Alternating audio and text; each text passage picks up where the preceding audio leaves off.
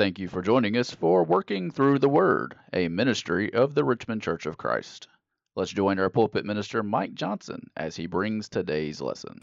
What happened there on that day was etched in the minds of those who heard it for a long time.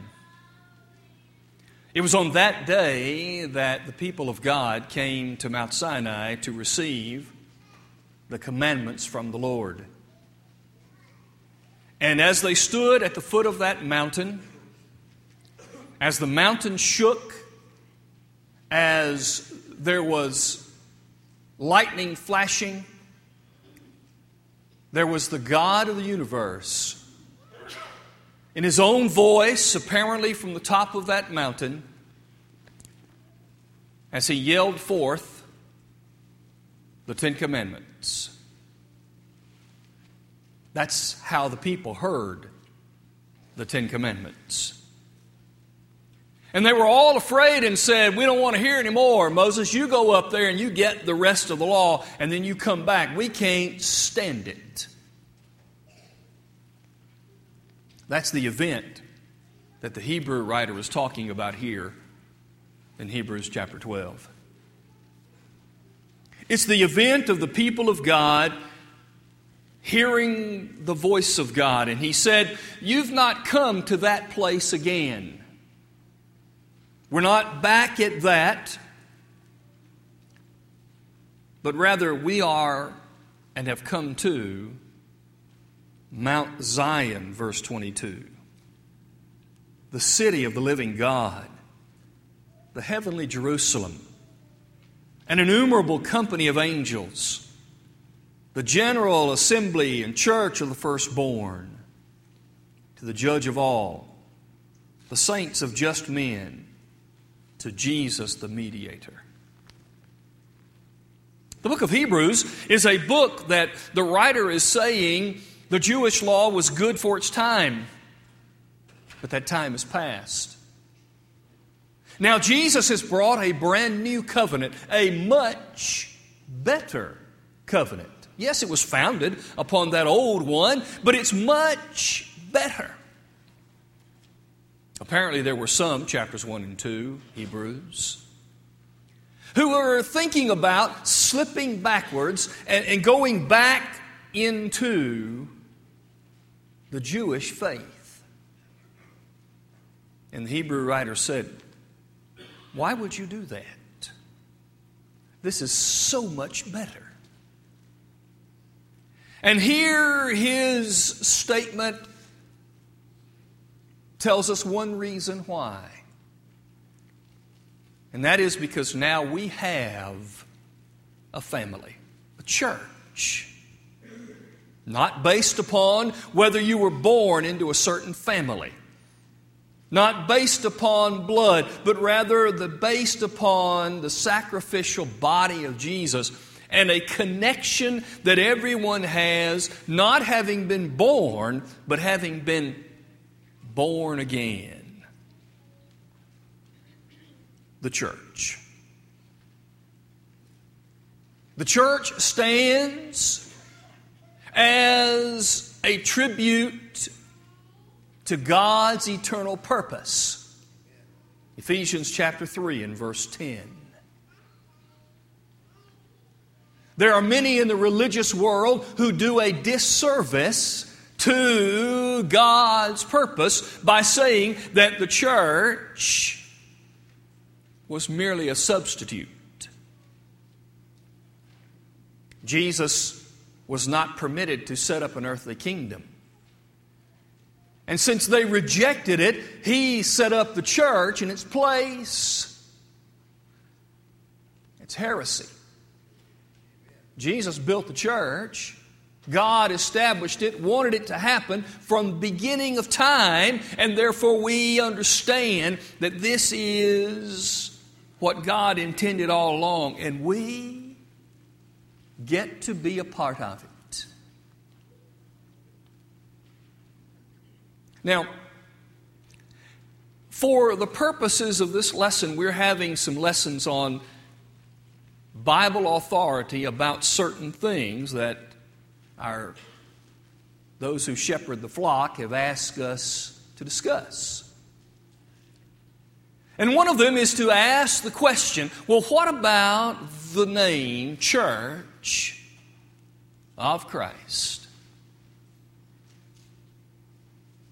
I don't know about you, but I have been called in time past a Campbellite. It is reference to the Restoration Movement era of the 1800s. When uh, Alexander Campbell and Barton W. Stone and Raccoon John Smith and a number of others who thought and, and came in their own minds individually to the same conclusion. We need to get rid of the trappings of men that have begun to dominate the religious scene. And we need to open up the Bible and just go back to the first century and to be what the church was set up to be.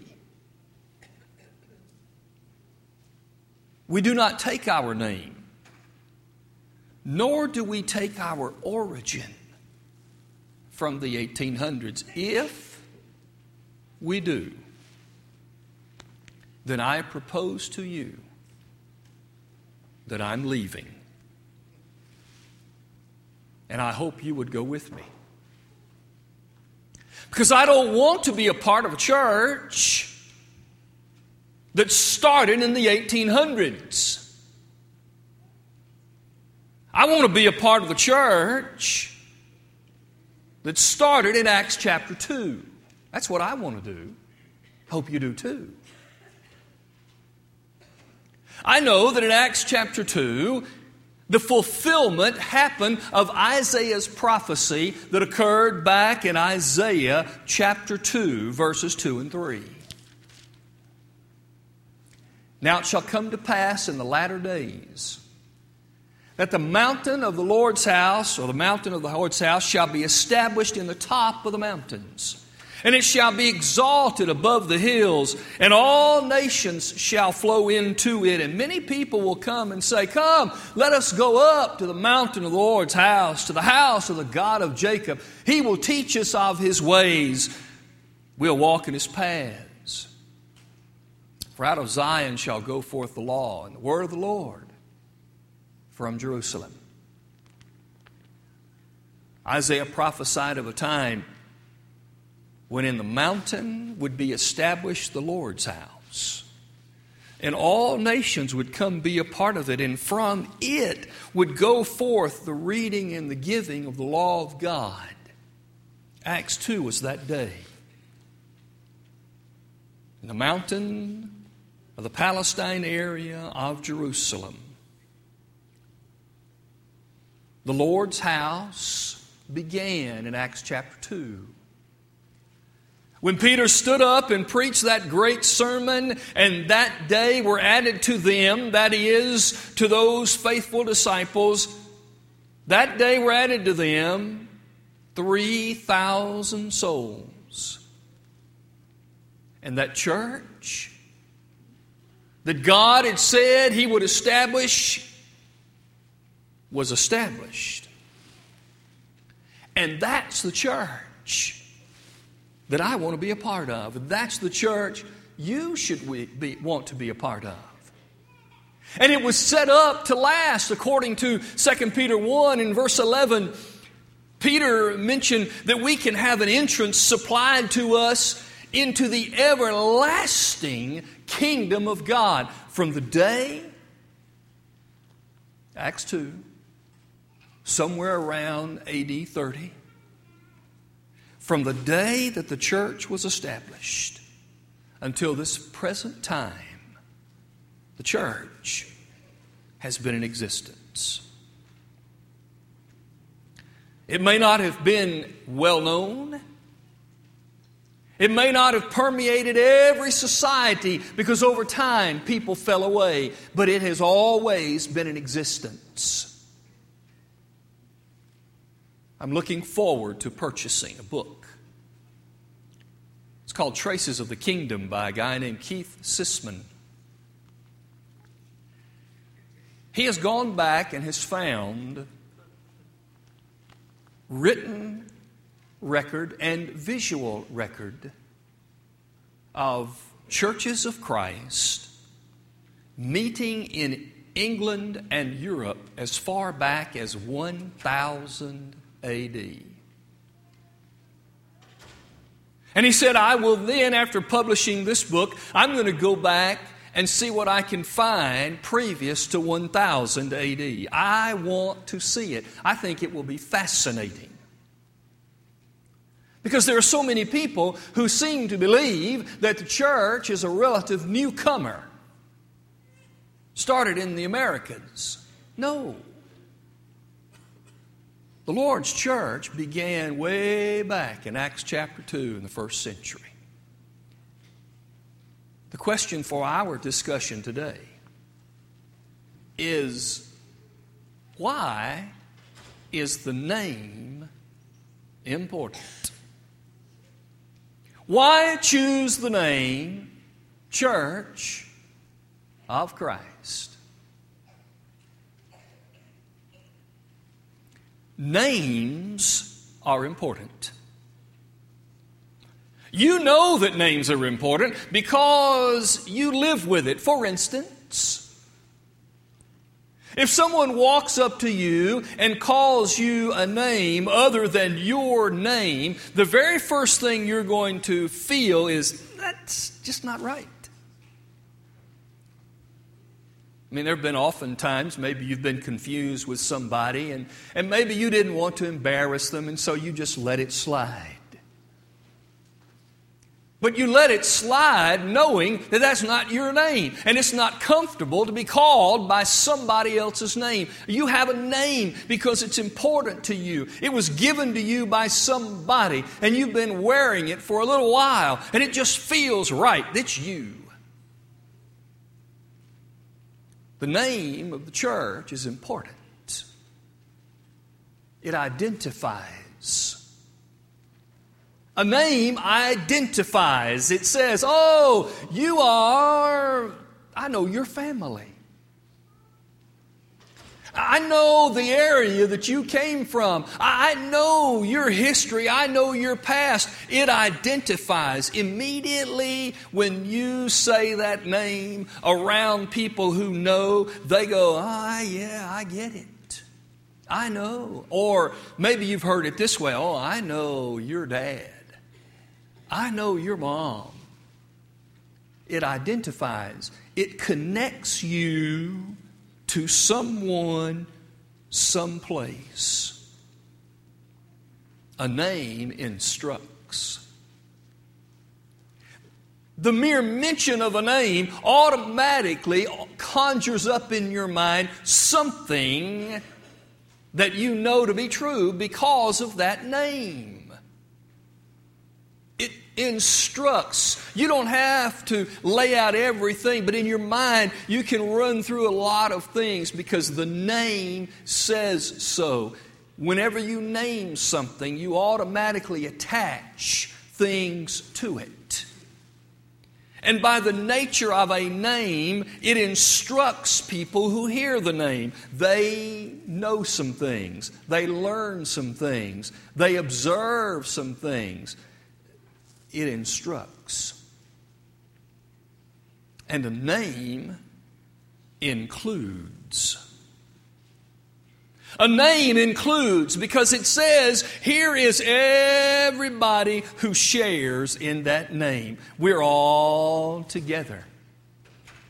When you have a family reunion, you might have, because of marriages, different names, but you all have a family reunion around a particular name, the beginning of a name. You have something there, it includes something.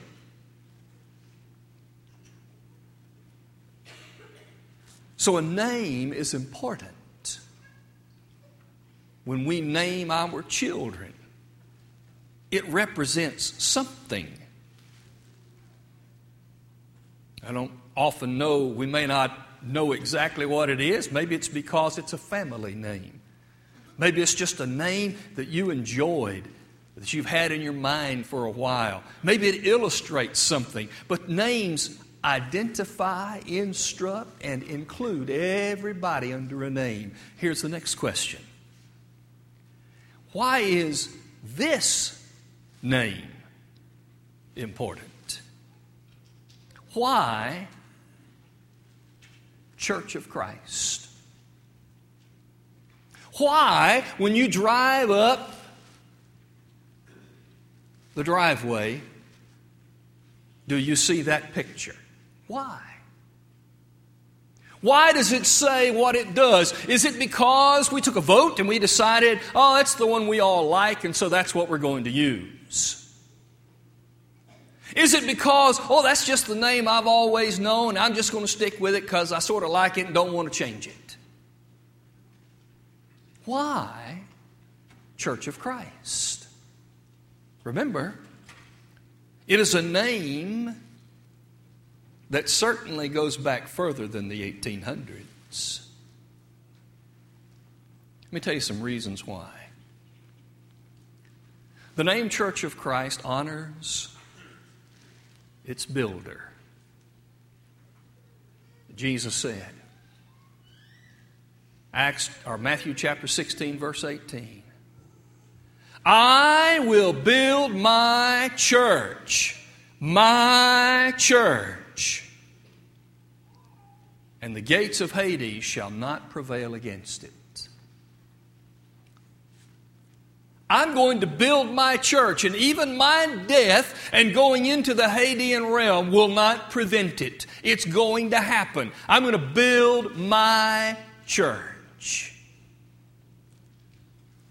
It honors him as the builder. The name Church of Christ honors her spouse. Paul said to the Corinthians in 2 Corinthians 11 in verse 2, I am jealous over you with a godly jealousy. Therefore, I have betrothed you to a husband, Jesus the Christ. Church of Christ says, This is my married name. We are the bride of Christ.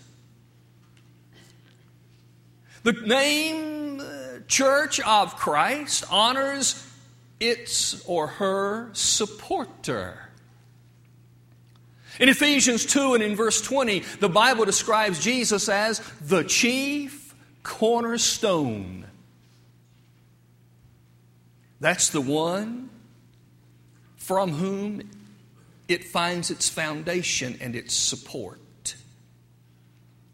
He's the supporter. The name Church of Christ honors her purchaser. Acts 20 and verse 28. Paul was talking to the elders from the church in Ephesus. And he said, Take heed to the church that is among you as shepherds of the flock. For Christ purchased the church with his own blood. He made them the overseers. And he purchased it with his own blood. Church of Christ says, We have been bought by Jesus. The name Church of Christ honors her Savior. Jesus. In Ephesians 5 and verse 27 is portrayed there by Paul as he is describing the marriage relationship he brings Jesus into the picture. In fact, he says in verse 31 this is a figure of the church, this marriage relationship. And he says that he, Jesus, is the one who made her without blemish and without spot. He saved her, his church.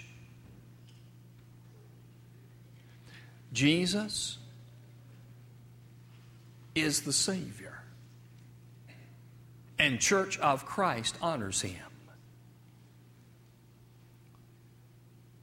The name Church of Christ honors her leader. In Ephesians 1 and 22, the Bible says that Jesus is the head over all things pertaining to the church. Church of Christ. Now, think with me, if you will.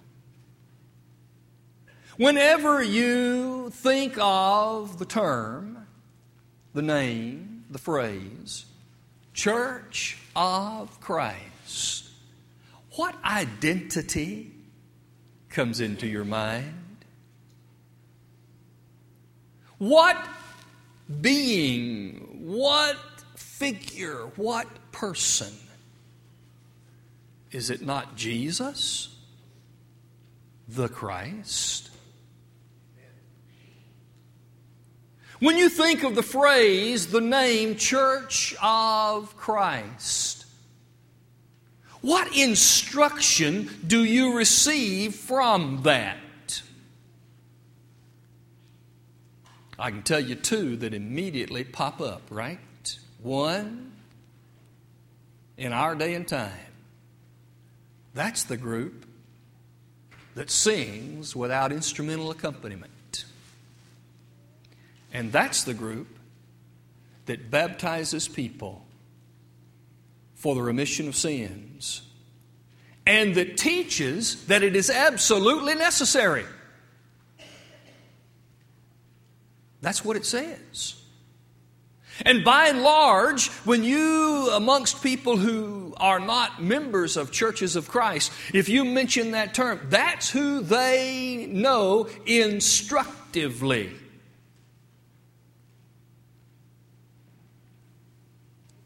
Hopefully it also instructs.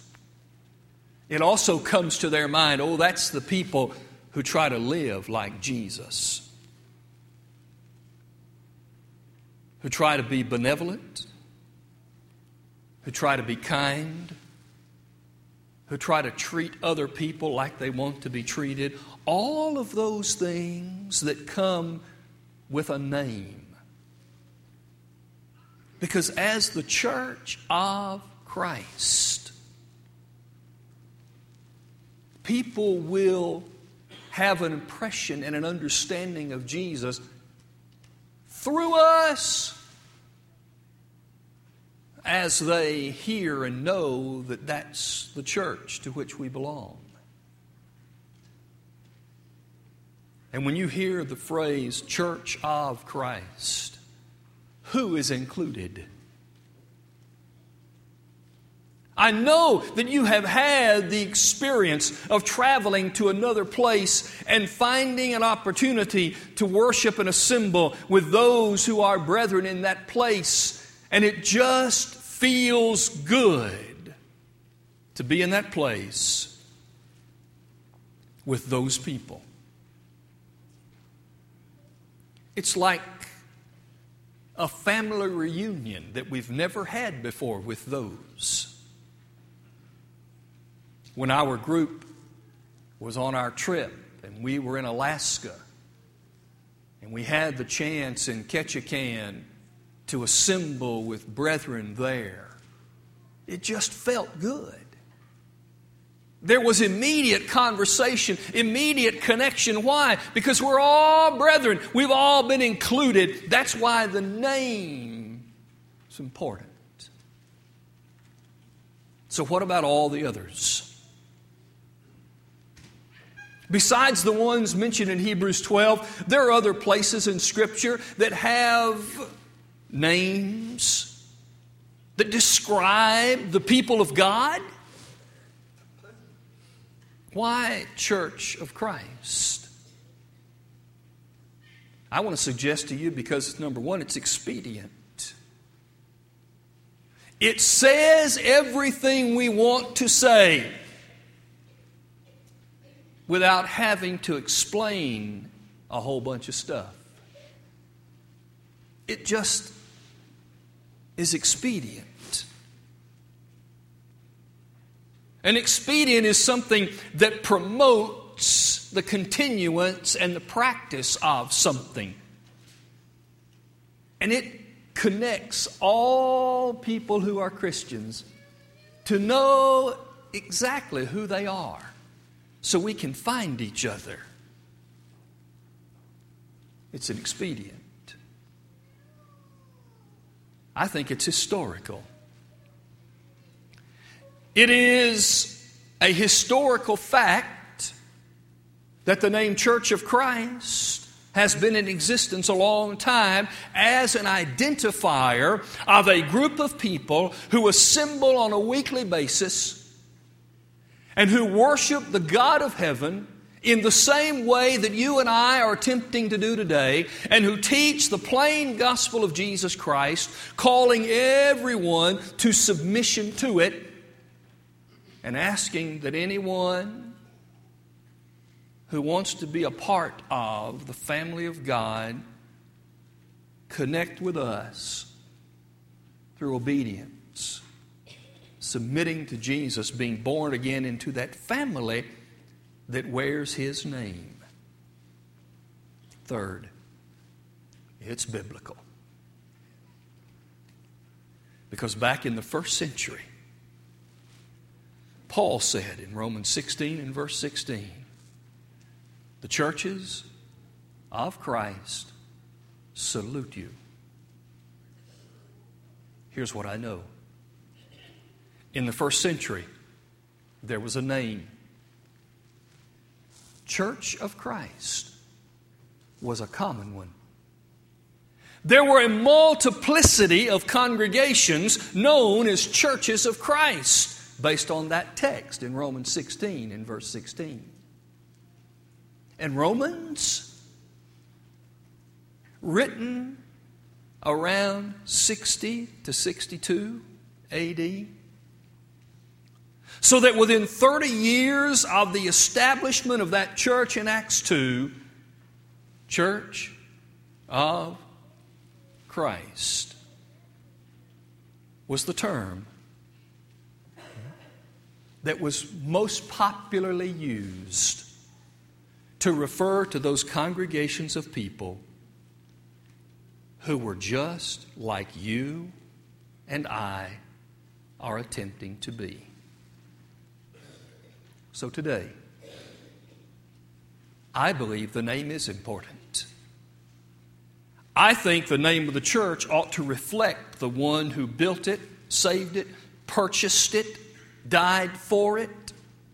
It ought to reflect the one to whom is married, not the name of some person or some practice that the church happens to engage. And the name ought to be reflective of the God, the leader, the head of the church, not the people who inhabit the church. Yes, I'll fight for the name that best represents Jesus the Christ who gave his life for her. That's why we are churches of Christ. Today, you can be a member of the family of God too. And like all those people for 2,000 years, be able to say, I'm in the family of God. Being born again of the water and spirit, added to the Lord's family, He'll welcome you home. Today, if you need to have us help you in some way, will you come as we stand and sing? We hope you enjoyed today's broadcast brought to you by the Richmond Church of Christ. We are located at 1500 Lancaster Road in Richmond, Kentucky. We meet on Sunday mornings for Bible class at 9 a.m., followed by our morning worship service held at 10 a.m. Our Sunday evening service is held at 6 p.m., and our midweek Bible study is held on Wednesday at 7 p.m. If you are in the area, we would love to have you as our honored guest. Thanks for listening.